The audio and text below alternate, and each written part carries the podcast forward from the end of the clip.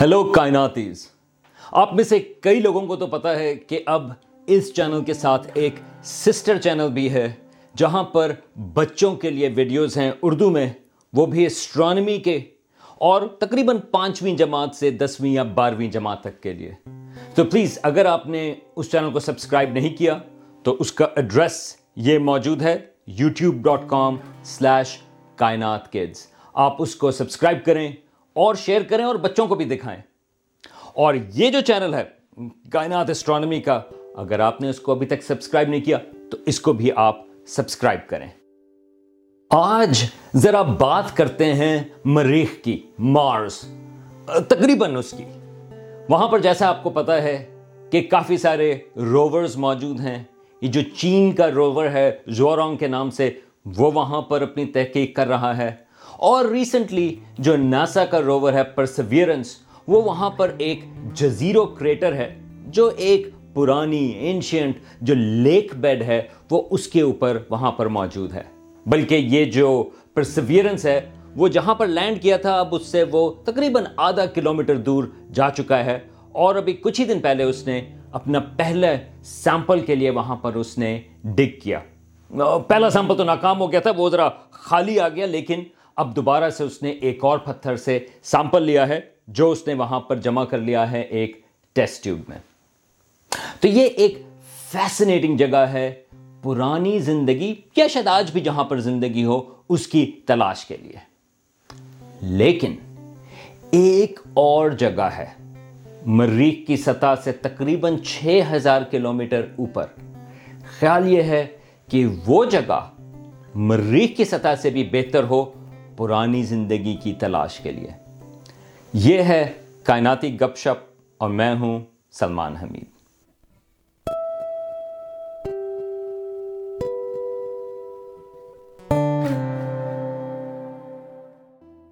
Mars یا مریخ، اس کے دو چاند ہیں۔ ان کا نام ہے فوبوس اور ڈیموس اب گریک میتھالوجی میں مارس جو ہے وہ گاڈ آف وار تھا۔ اس کا نام تھا ایریز اور پھر رومن میتھالوجی میں وہ مارس بن گیا۔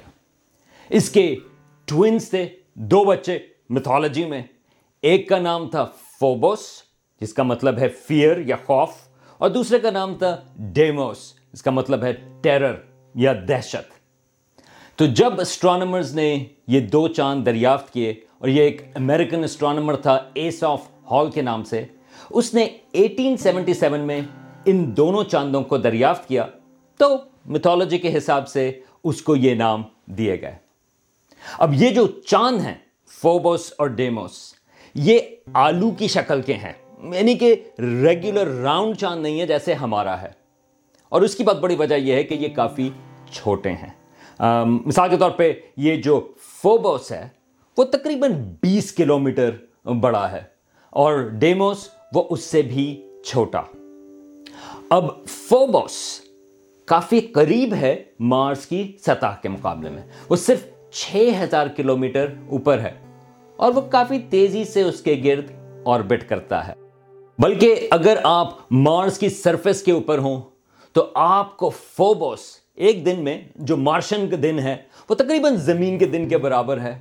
آپ کو فوبوس دو دفعہ طلوع ہوتا ہوا، رائز ہوتا ہوا نظر آئے گا اور دو دفعہ وہ غروب ہوتا یا سیٹ ہوتا ہوا نظر آئے گا۔ یہ ایک زبردست ویڈیو ہے جو مارس پر روور تھا کیوریوسٹی۔ اس نے دو ہزار تیرہ میں لیا اور یہ ایک اکلپس ہے۔ یعنی کہ فوبوس، یہ جو چاند ہے، وہ سورج کے آگے سے گزرا اور یہ کیوریوسٹی نے اس کو وہاں پر آبزرو کیا۔ اب یہ ٹوٹل اکلپس نہیں، کیونکہ فوبوس کا جو سائز ہے، سورج کی ڈسک کے مقابلے میں ریلیٹیولی وہ پورا اس کو اس نے کور نہیں کیا۔ لیکن فوبوس کی تصویریں کلوز اپس جو ہیں، وہ مختلف آربیٹرز نے لیے ہیں۔ یہ آپ کو فوبوس نظر آ رہا ہے، جو کہ ایک چاند تو چھوٹا ہے، لیکن یہ پھر بھی ایک فیسنیٹنگ جگہ ہے۔ یہ آپ کو اس میں مختلف گرووز نظر آ رہی ہیں۔ بلکہ اسٹرانومرز کو یہ پتا ہے کہ خالی ایک گرووز کا سیٹ نہیں، بلکہ دو گرووز کے سیٹس ہیں اور ان کی ایگزیکٹ اوریجنز کیا ہیں؟ یہ ابھی ہمیں نہیں پتا۔ اور فوبوس کی جو ڈیفائننگ فیچر ہے، وہ یہ ایک بہت بڑا سارا کریٹر ہے، جس کا نام سٹکنی ہے۔ تو یعنی کہ یہ ایک چاند تو چھوٹا سا ہے، لیکن اس کی مسٹریز بہت بڑی ہیں۔ ایک بہت بڑا پزل یہ ہے کہ یہ جو مارس کے چاند ہیں فوبوس اور ڈیموس وہ کیسے بنے؟ اب اگر ان چاندوں کو دیکھیں، تو جیسا میں نے کہا، ان کی شکل جو ہے، وہ آلو جیسے ارریگولر قسم کی ہے۔ ان کا رنگ جو ہے، وہ کافی ڈارک ہے اور کافی سارے ان کے اوپر کریٹرز موجود ہیں۔ تو ایک لحاظ سے یہ بالکل اسی قسم کے ہیں، جس قسم کے ایسٹرائڈز ہوتے ہیں۔ اور مارز اور جوپیٹر کے بیچ میں ہے ایسٹرائڈ بیلٹ تو اسٹرانومرز کا ریسنٹلی اب تک کافی خیال یہ تھا کہ یہ جو دو چاند ہیں فوبوس اور ڈیموس، وہ دراصل ایسٹرائڈ بیلٹ کے آبجیکٹس تھے، جو جوپیٹر کی گریوٹی نے ان کو ٹگ کیا، تھوڑا سا ان کا آربٹ ڈسٹرب ہوا، اور وہ مریخ کے پاس سے گزرے، اور مریخ یا مارس کی جو گریوٹی ہے، اس نے ان کو کیپچر کیا، اور اس لحاظ سے وہ اس کے چاند بن گئے۔ تو یہ کافی ریزنیبل قسم کا آئیڈیا ہے۔ اس قسم کے کیپچرڈ چاند جو ہیں، وہ ہمیں سیٹرن کے بھی نظر آتے ہیں جوپیٹر کے بھی کچھ چاند جو ہیں، وہ اس طرح سے کیپچر ہوئے ہیں۔ لیکن اس میں ایک مسئلہ ہے۔ وہ یہ ہے کہ فوبوس اور ڈیموس کے جو آربٹس ہیں، وہ کافی سرکولر ہیں۔ یہ جو کیپچرڈ ایسٹرائڈز ہوتے ہیں جو کیپچرڈ مونز ہوتے ہیں، ان کے آربٹس زیادہ تر سرکولر نہیں ہوتے۔ اور مارس جو ہے وہ بہت بڑا سیارہ بھی نہیں، اس کا تھک ایٹماسفیئر بھی نہیں ہے۔ تو اسٹرانومرز کے لیے پزل تھا کہ یہ جو ایسٹرائڈ اس نے کیپچر کیے، اگر یہ تھیوری صحیح ہے، تو یہ آربٹس ان کے اتنے سرکولر کیسے ہو گئے؟ اب ریسنٹلی ایک اور تھیوری اسٹرانومرز نے سجیسٹ کی ہے، جو کہ امپیکٹ تھیوری کہلاتی ہے۔ اور اس کا بیسک آئیڈیا یہ ہے کہ جب نظام شمسی بنا تھا، آج سے تقریباً ساڑھے چار ارب سال پہلے فور اینڈ ہاف بلین سال پہلے، اس وقت ایک بڑا امپیکٹ جو ہے وہ مارس کے اوپر ہوا۔ بائی دا وے یہی آئیڈیا ہے ہمارے اپنے زمین کے چاند کی فارمیشن کے بارے میں بھی۔ بلکہ اگر آپ نے یہ کائناتی گپ شپ نہیں دیکھی، اس ہمارے اپنے چاند کی فارمیشن کے سلسلے میں، تو پلیز آپ اس کو چیک آؤٹ کریں۔ تو یہاں پر مارس کے سلسلے میں خیال یہ ہے کہ اسی قسم کا ایک بڑا آبجیکٹ آ کر مارس سے ٹکرایا۔ شروع میں جب نظام شمسی بنا تھا تو اس قسم کے بڑے آبجیکٹس جو ہیں وہ کافی سارے وہاں پر ہمارے نظام شمسی میں کامن تھے اور وہ ایک دوسرے سے جا کر ٹکرا بھی رہے تھے۔ ایک لحاظ سے اسی طریقے سے جو پلانٹس بننا شروع ہوئے، وہ اسی طریقے سے بنے کہ چھوٹے پیسز یا جو آس پاس کے پیسز تھے، وہ ایک دوسرے سے ملنا شروع ہو گئے۔ ان کو ایک لحاظ سے آپ امپیکٹ بھی کہہ سکتے ہیں۔ تو یہ جو مارس کے اوپر امپیکٹ تھا، اس کا خیال یہ ہے کہ تین چاند اس میں بنے۔ فوبوس اور ڈیموس جس کا ابھی ہم ذکر کر رہے ہیں، اور تیسرا چاند جو ان دونوں چاندوں سے بڑا تھا۔ اور خیال یہ ہے کہ یہ جو تیسرا چاند تھا، وہ ایونچولی مارس کے اوپر جا کر دوبارہ سے کریش کر گیا۔ اور یہ شاید ایکسپلین کرے کہ جب ہم مارس کو دیکھتے ہیں تو اس کا ایک ہیمسفیئر جو ہے وہ ریلیٹیولی فلیٹ ہے اور ایک ہیمسفیئر اس کے اوپر بہت سارے فیچرز ہیں کریٹرز وغیرہ یا وہ جہاں پہاڑیاں بھی موجود ہیں۔ تو خیال یہ ہے کہ یہ جو فلیٹ والا ایریا ہے، یہاں پر وہ تیسرا چاند جو ہے، اس نے جا کر کریش کیا۔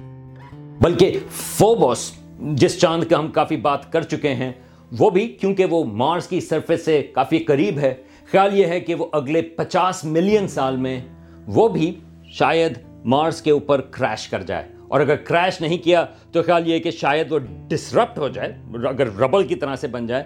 اور پھر اس کا جو مٹیریل ہے وہ کچھ عرصے تک مارس کے گرد ایک رنگ بنا دے گا۔ اب مارس کے چاندوں کی فارمیشن کی کون سی تھیوری صحیح ہے؟ پتا نہیں۔ لیکن کچھ سالوں میں ہمارے پاس ایک موقع ہوگا ان کو ٹیسٹ کرنے کا۔ جو جیپنیز اسپیس ایجنسی ہے، اس کا ایک مشن ہے، جس کا نام ہے مارشن مون ایکسپلوریشن یا ایم ایم ایکس۔ اور اس کا ارادہ یہ ہے کہ وہ مارس کے چاند فوبوس کے اوپر لینڈ کرے گا اور وہاں سے وہ کچھ سیمپلز کلیکٹ کر کے وہ پھر اس کو زمین کے اوپر واپس لے کر آئے گا۔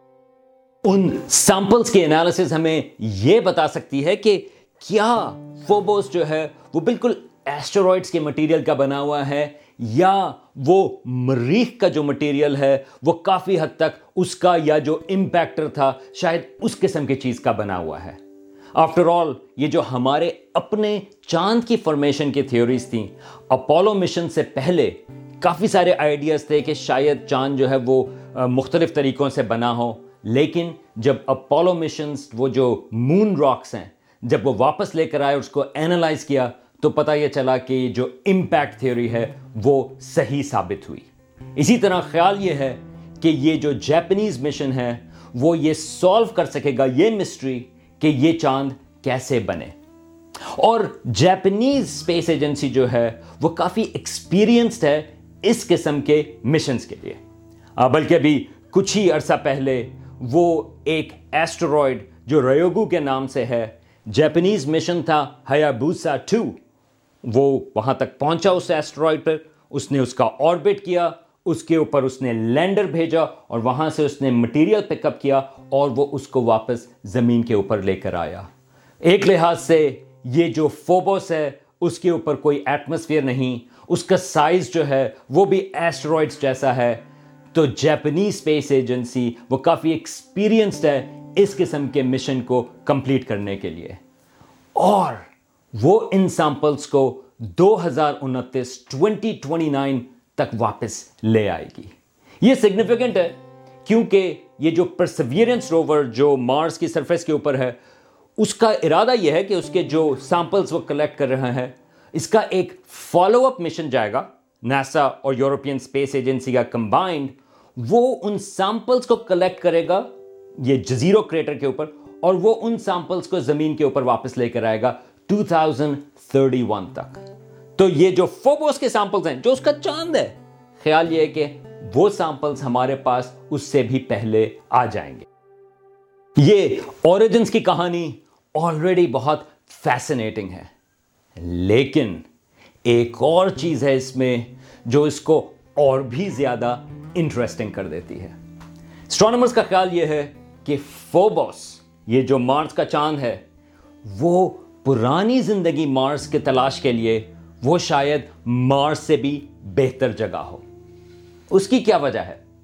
اس کی وجہ یہ کہ ہمیں پتا ہے کہ مختلف قسم کے امپیکٹس وہ کانسٹنٹلی جو سیارے ہیں یا ان کے چاند ہیں، ان کے اوپر ہوتے رہتے ہیں۔ تو مارس اس لحاظ سے کوئی زیادہ یونیک نہیں۔ اور جب امپیکٹ ہوتا ہے، کوئی چیز آ کر اس کے اوپر ٹکراتی ہے، تو پھر جو مارس کے اپنے جو اس کی جو سطح کے اوپر جو سرفیس ہے، جو پتھر ہیں، وہ اسپیس میں ایجیکٹ ہو جاتے ہیں۔ یہ ہمیں کیسے پتا؟ اس کا ہمیں اس لیے پتا ہے کہ ہمیں مارس کے پتھر زمین کے اوپر ملے ہیں۔ بلکہ زمین پہ جو تمام میٹیورائڈس ہم نے دریافت کیے ہیں، اس میں سے تین فیصد، تھری پرسینٹ ان کی اوریجنز مارز ہے۔ وہ ایک فیسنیٹنگ چیز ہے کہ وہ ہمیں کس طرح سے پتا ہے۔ اس کی وجہ یہ ہے کہ جب مٹیریل وہاں سے ایجیکٹ ہوتا ہے، جس طرح مارس کے اوپر سے ایک امپیکٹ کی وجہ سے، تو تھوڑا سا مٹیریل گرمی اتنی زیادہ ہوتی ہے کہ وہ جو پتھر ہیں، وہ تھوڑا سا پگھل سا جاتا ہے۔ اور پگھلنے کے بعد جیسے ہی وہ ایجیکٹ ہوا، وہ دوبارہ سے سولیڈیفائی ہو جاتا ہے۔ اور اتنے عرصے میں یہ جو پگھلنا اور اس کا سولیڈیفائی ہونا تھا، اس میں وہ مارس کی ہوا یا اس کا ایٹموسفیئر وہ اس کو کیپچر کر دیتا ہے چھوٹے سے ببلز میں۔ تو سائنٹسٹ جو ہیں، وہ ان میٹیورائڈ کو دیکھ سکتے ہیں اور اس میں جو ببلز ہیں، اس کو وہ اینالائز کرتے ہیں اور پتہ چلتا ہے کہ ہاں یہ والا جو میٹیورائڈ ہے، وہ واقعی مارس سے تھا۔ بلکہ ایک بہت مشہور meteorite A L H eight four zero zero one جو نائنٹین نائنٹیز میں بہت ہیڈ لائنس تھیں اس کی، کیونکہ خیال یہ تھا کہ اس مارشن میٹیورائڈ میں شاید پرانی زندگی کے آثار موجود تھے۔